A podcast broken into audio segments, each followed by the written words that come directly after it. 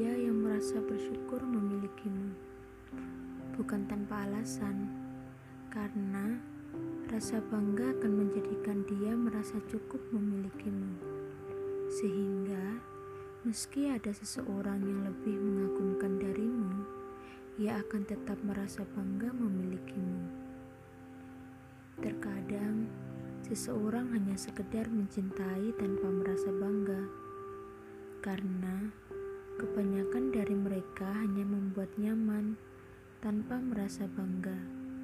Oleh sebab itu, jangan hanya mencintai seseorang yang bisa membuatmu nyaman, tapi bersamalah dengan dia yang tulus mencintaimu, yang juga bangga memilikimu dengan apa adanya dirimu.